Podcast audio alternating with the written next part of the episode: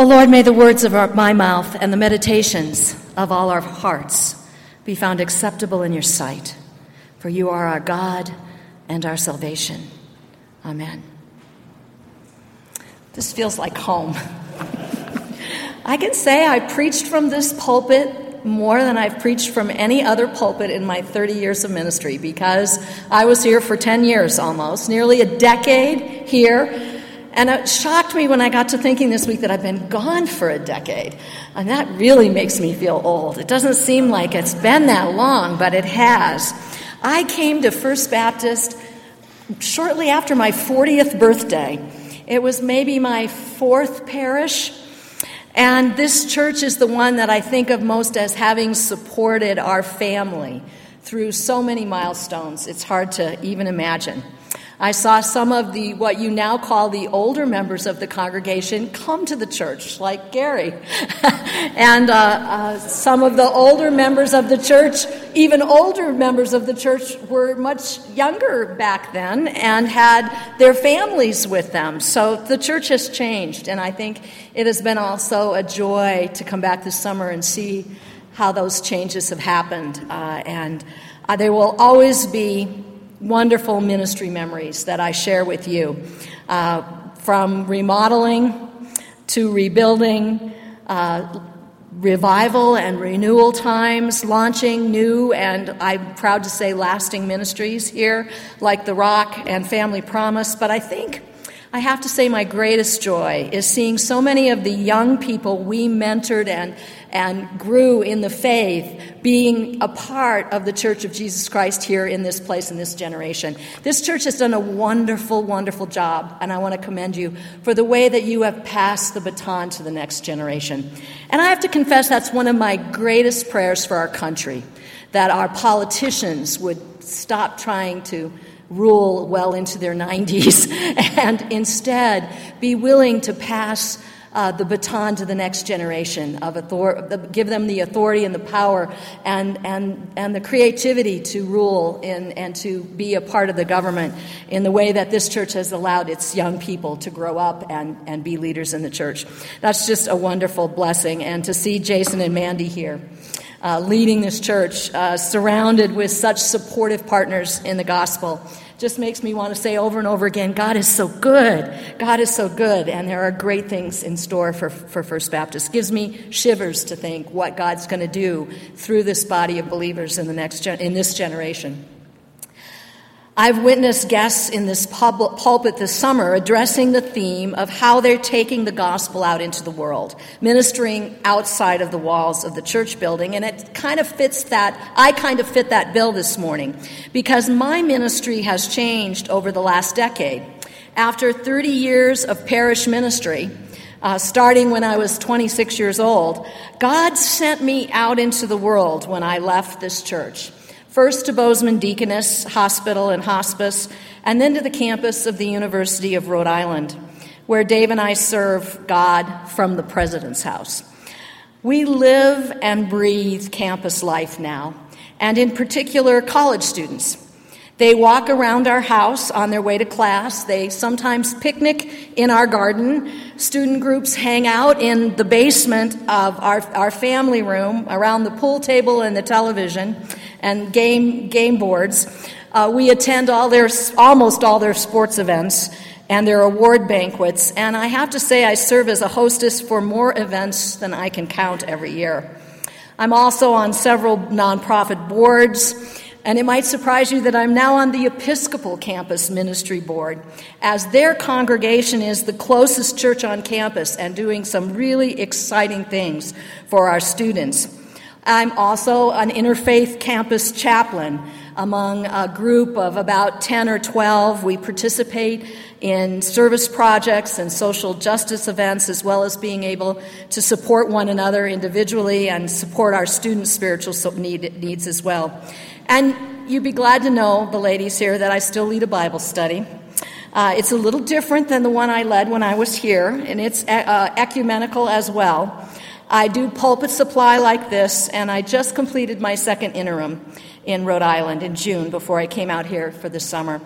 I'm keeping pretty busy despite not having a permanent pastoral call. So I stand before you and say, God can use you in the world. God will use every one of us in, in the kingdom when we're willing to serve wherever God plops us, wherever we are, because there is kingdom work to be done everywhere in God's world, and especially outside the walls of the church.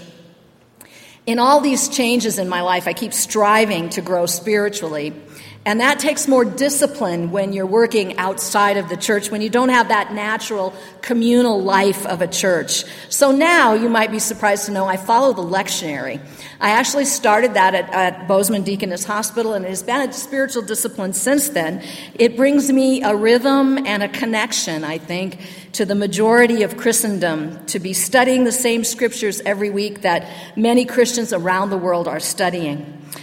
Some of you may remember, I also like to preach from the Old Testament in the summer, just one of my quirky traits. So I was really glad to read the lectionary this week and find out that a favorite text of mine was in the lectionary Jacob wrestling uh, with his wrestling match uh, in Genesis chapter 32.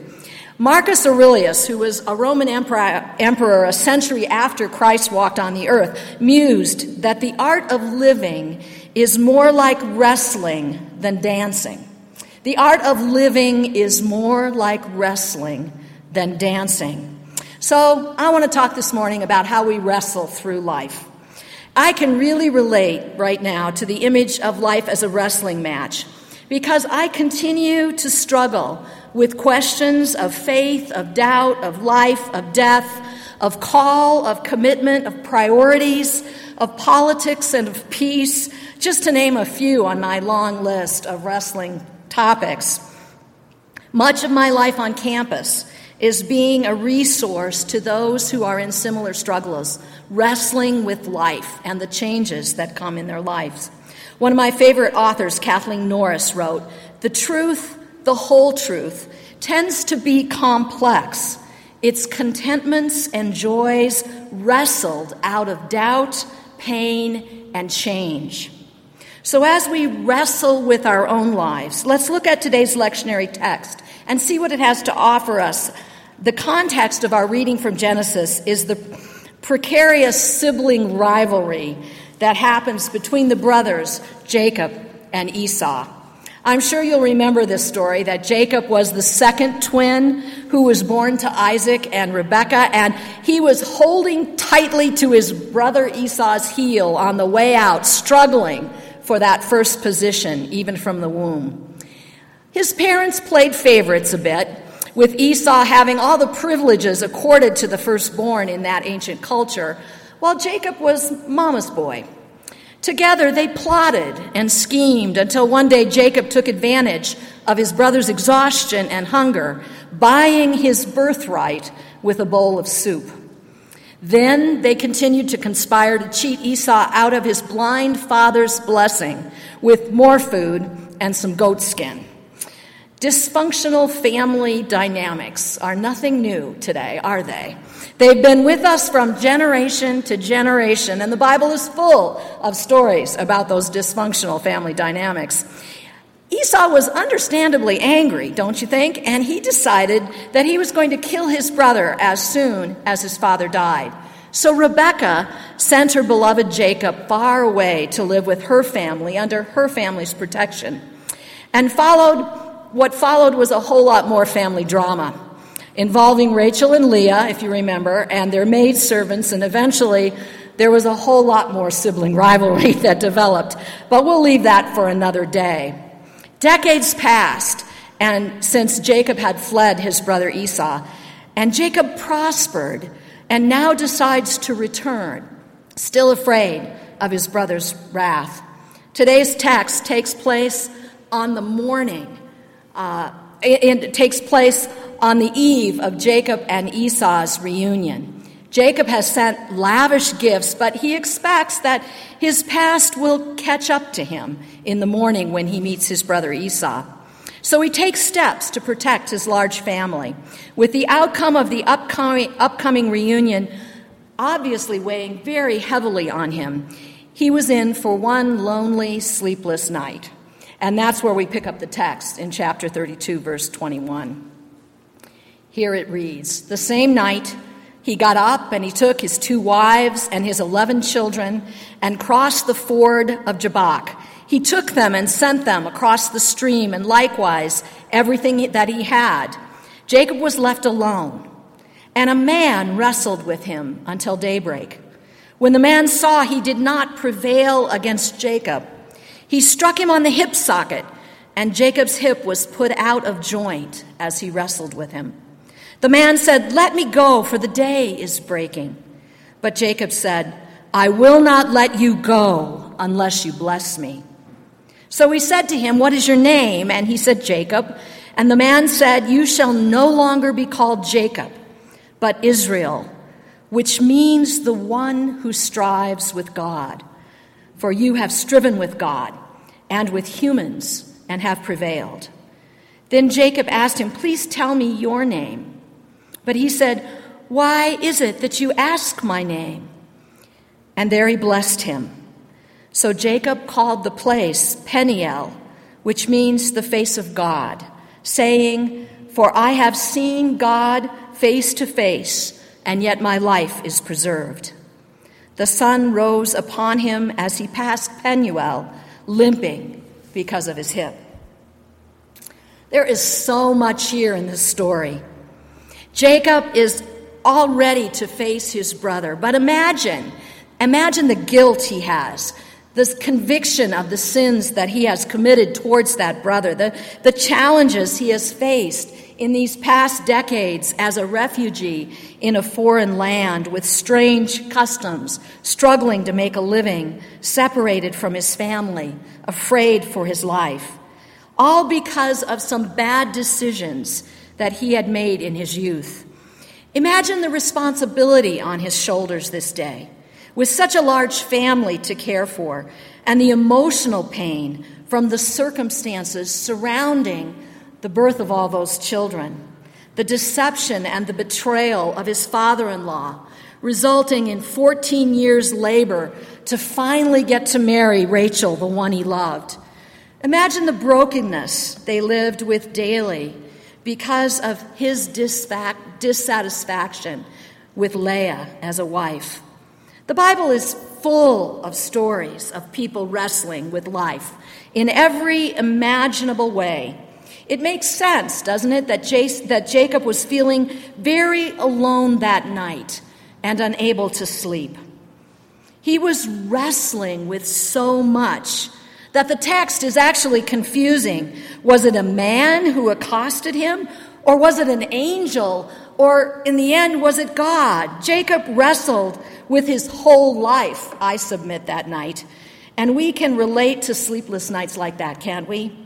When our questions and our fears and our doubts and our uncertainty and our guilt come tumbling down upon us and we wrestle with the meaning of our lives our future so tied up in our past, determined like Jacob to find God's blessing, God's hope, God's presence, God's purpose in our circumstances.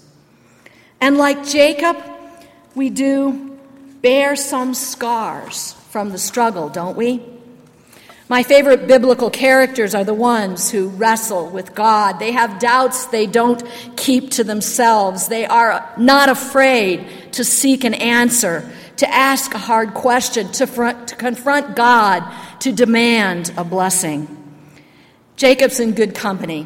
Remember Moses, who argued he didn't speak well enough to prophesy, and he had lots of good reasons not to return to Egypt. Or Thomas, who just couldn't quite believe entirely until he had to put his finger into Christ's scarred hands and side. And then there was Philip, who never was afraid to say he didn't know which way to go when Jesus said, I was the way. He said, I don't know. Tell me which way to go. And the Canaanite woman who challenged Jesus by comparing herself to the dog under the table waiting for the crumbs. And then there's that woman at the well who just keeps asking her questions, ignoring all social protocol until she is so transformed by Jesus' answers that she converts her whole village. And the powerful religious leader Nicodemus, who had so much to lose that he brings his questions for Jesus under the cover of night, but is so empowered that later he risks it all to come to Christ's defense.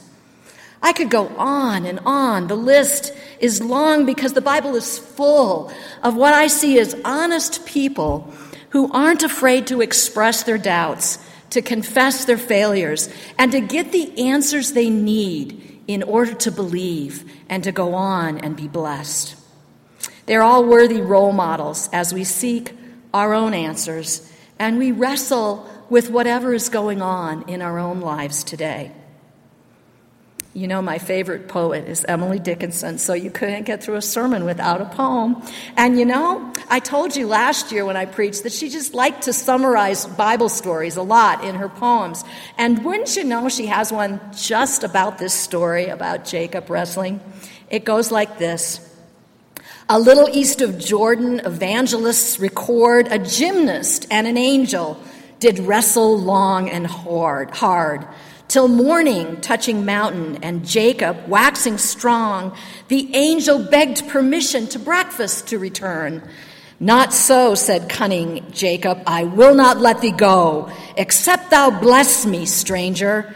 The which acceded to, light swung the silver fleeces, Peniel hills beyond, and the bewildered gymnast found he had worsted God.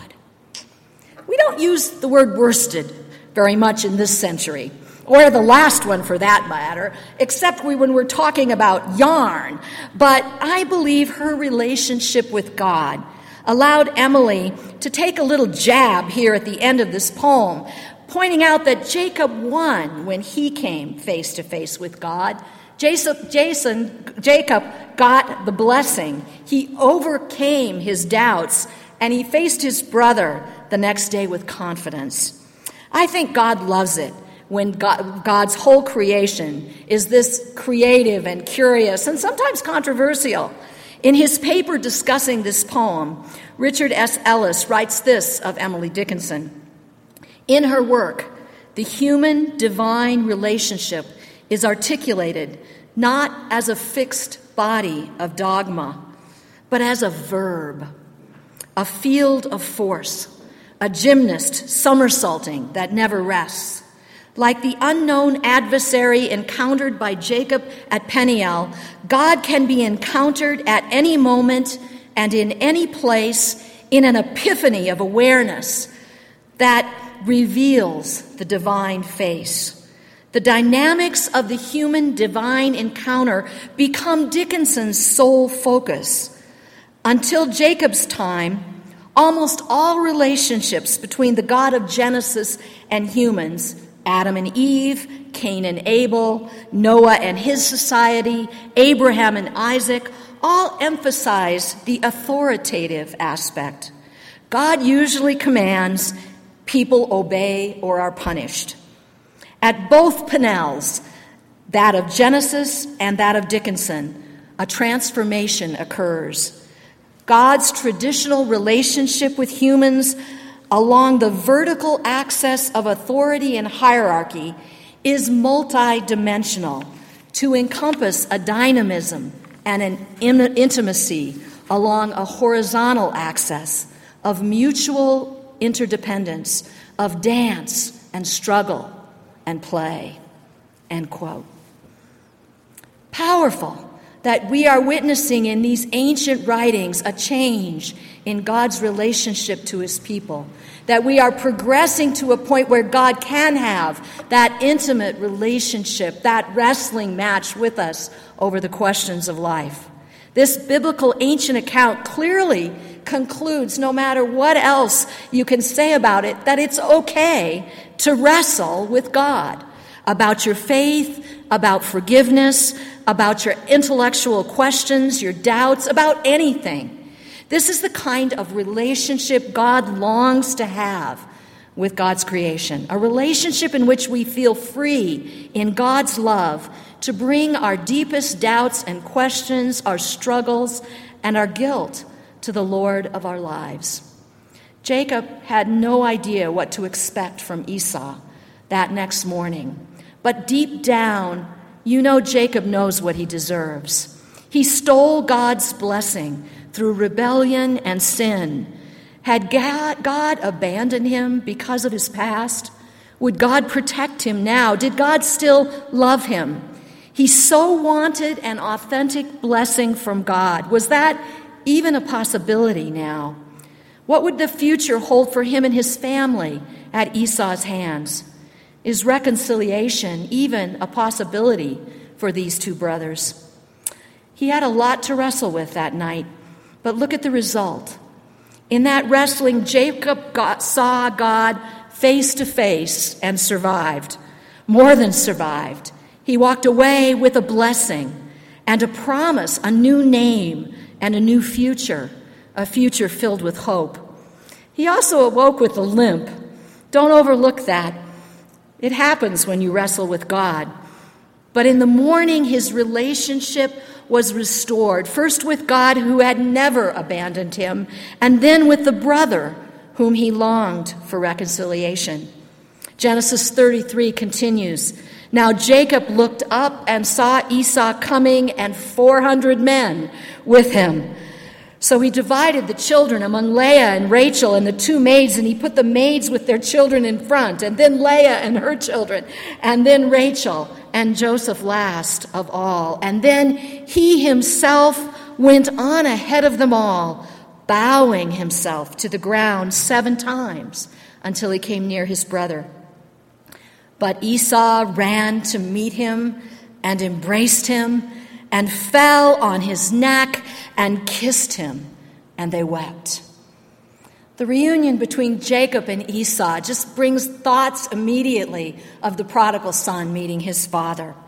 Reconciled together, grace flowing, love so apparent. As Jason mentioned last week, this movie adaptation of the New York Times bestseller uh, novel, The Shack by Neil Young, is out on video, and I know Gary and Jason used it at Temple Hills for senior high camp. It comes to mind again, like today's text. That novel's premise is that it's God's desire and very purpose in creation was establishing and maintaining a vital and active relationship with us and between us that reflects the dynamic relationship within the Trinity. The author presents God in that book as a verb, and the novel itself is really one long wrestling match, concluding that God desires to engage us in dialogue about the things that trouble us most, and God will provide answers. It's okay to wrestle with God. God wants your doubts and your disappointments, your emotions and your intellect, your needs and your brokenness. God wants to wrestle through all these things so that you can receive the purest, most excellent blessing possible in your life an intimate, caring, real relationship with your Creator. That's what God wants for each of us, for everyone ever born. And we know from our human experience that honesty is essential to any strong relationship. So why would you give God any less? This text promises that God answers when we seek, that God is committed to us through every struggle and that God will bless, and I believe God enjoys this whole encounter with us. Mandy, you might want to go get the kids for communion. In closing, I just want to draw one more conclusion for us this morning. A little bit of a stretch, but it comes mainly from the New Testament lectionary passage in Romans 9, where Paul struggles for three chapters trying to understand how the Israelites are going to fit into God's new plan in Christ Jesus. It reminded me that we also struggle for others, don't we? Some of the wrestling we do spiritually with God is not for ourselves. It's for those that God brings into our paths. My ministry on the campus of the University of Rhode Island is often struggling with others who are wrestling with the questions about God, with the disappointments in God, with the misunderstandings from their childhood. Some of the wrestling we do spiritually is not for ourselves, but for our family and for our friends who are struggling with their own issues sometimes issues of faith and doubt, sometimes issues of guilt and brokenness and of, of disappointment. It is one of the most important ways that we are called as ministers of the gospel to minister in the world is to help others who are wrestling with life, help them find God's blessing in the midst of their own turmoil. As I close, I just want to remind us as we go to this table this morning that God understands and engages us when we wrestle with Him. With whether it's intellectual or personal issues, God will bless that process of question, questioning and promises to answer all those who seek Him. And God seeks the lost as we struggle with them, for them, engaging their doubts and their questions, encouraging the same honesty in our relationships that God desires with us. And in this wrestling, we discover hope because of the great love that God has for us and the great mercy that He has poured out upon us through His Son, Jesus Christ. Seems like I should end with a blessing this morning because that's what this is all about. So receive this Franciscan blessing from me, a little different this morning. May God bless us with discomfort at easy answers, at half truths, and superficial relationships, so that we may live from deep within our hearts. May God bless us with anger at injustice, oppression, and exploitation of God's creation, so that we may work for justice freedom, and peace. May God bless us with tears to shed for those who suffer pain, rejection, hunger, and war, so that we may reach out our hands to comfort them and to turn their pain into joy. And may God bless us with just enough foolishness to believe that we can make a difference in this world so that we can do what others claim we cannot do. By the power of the Holy Spirit at work in us through the risen Christ, we say amen and amen. Let it be so. Thank you.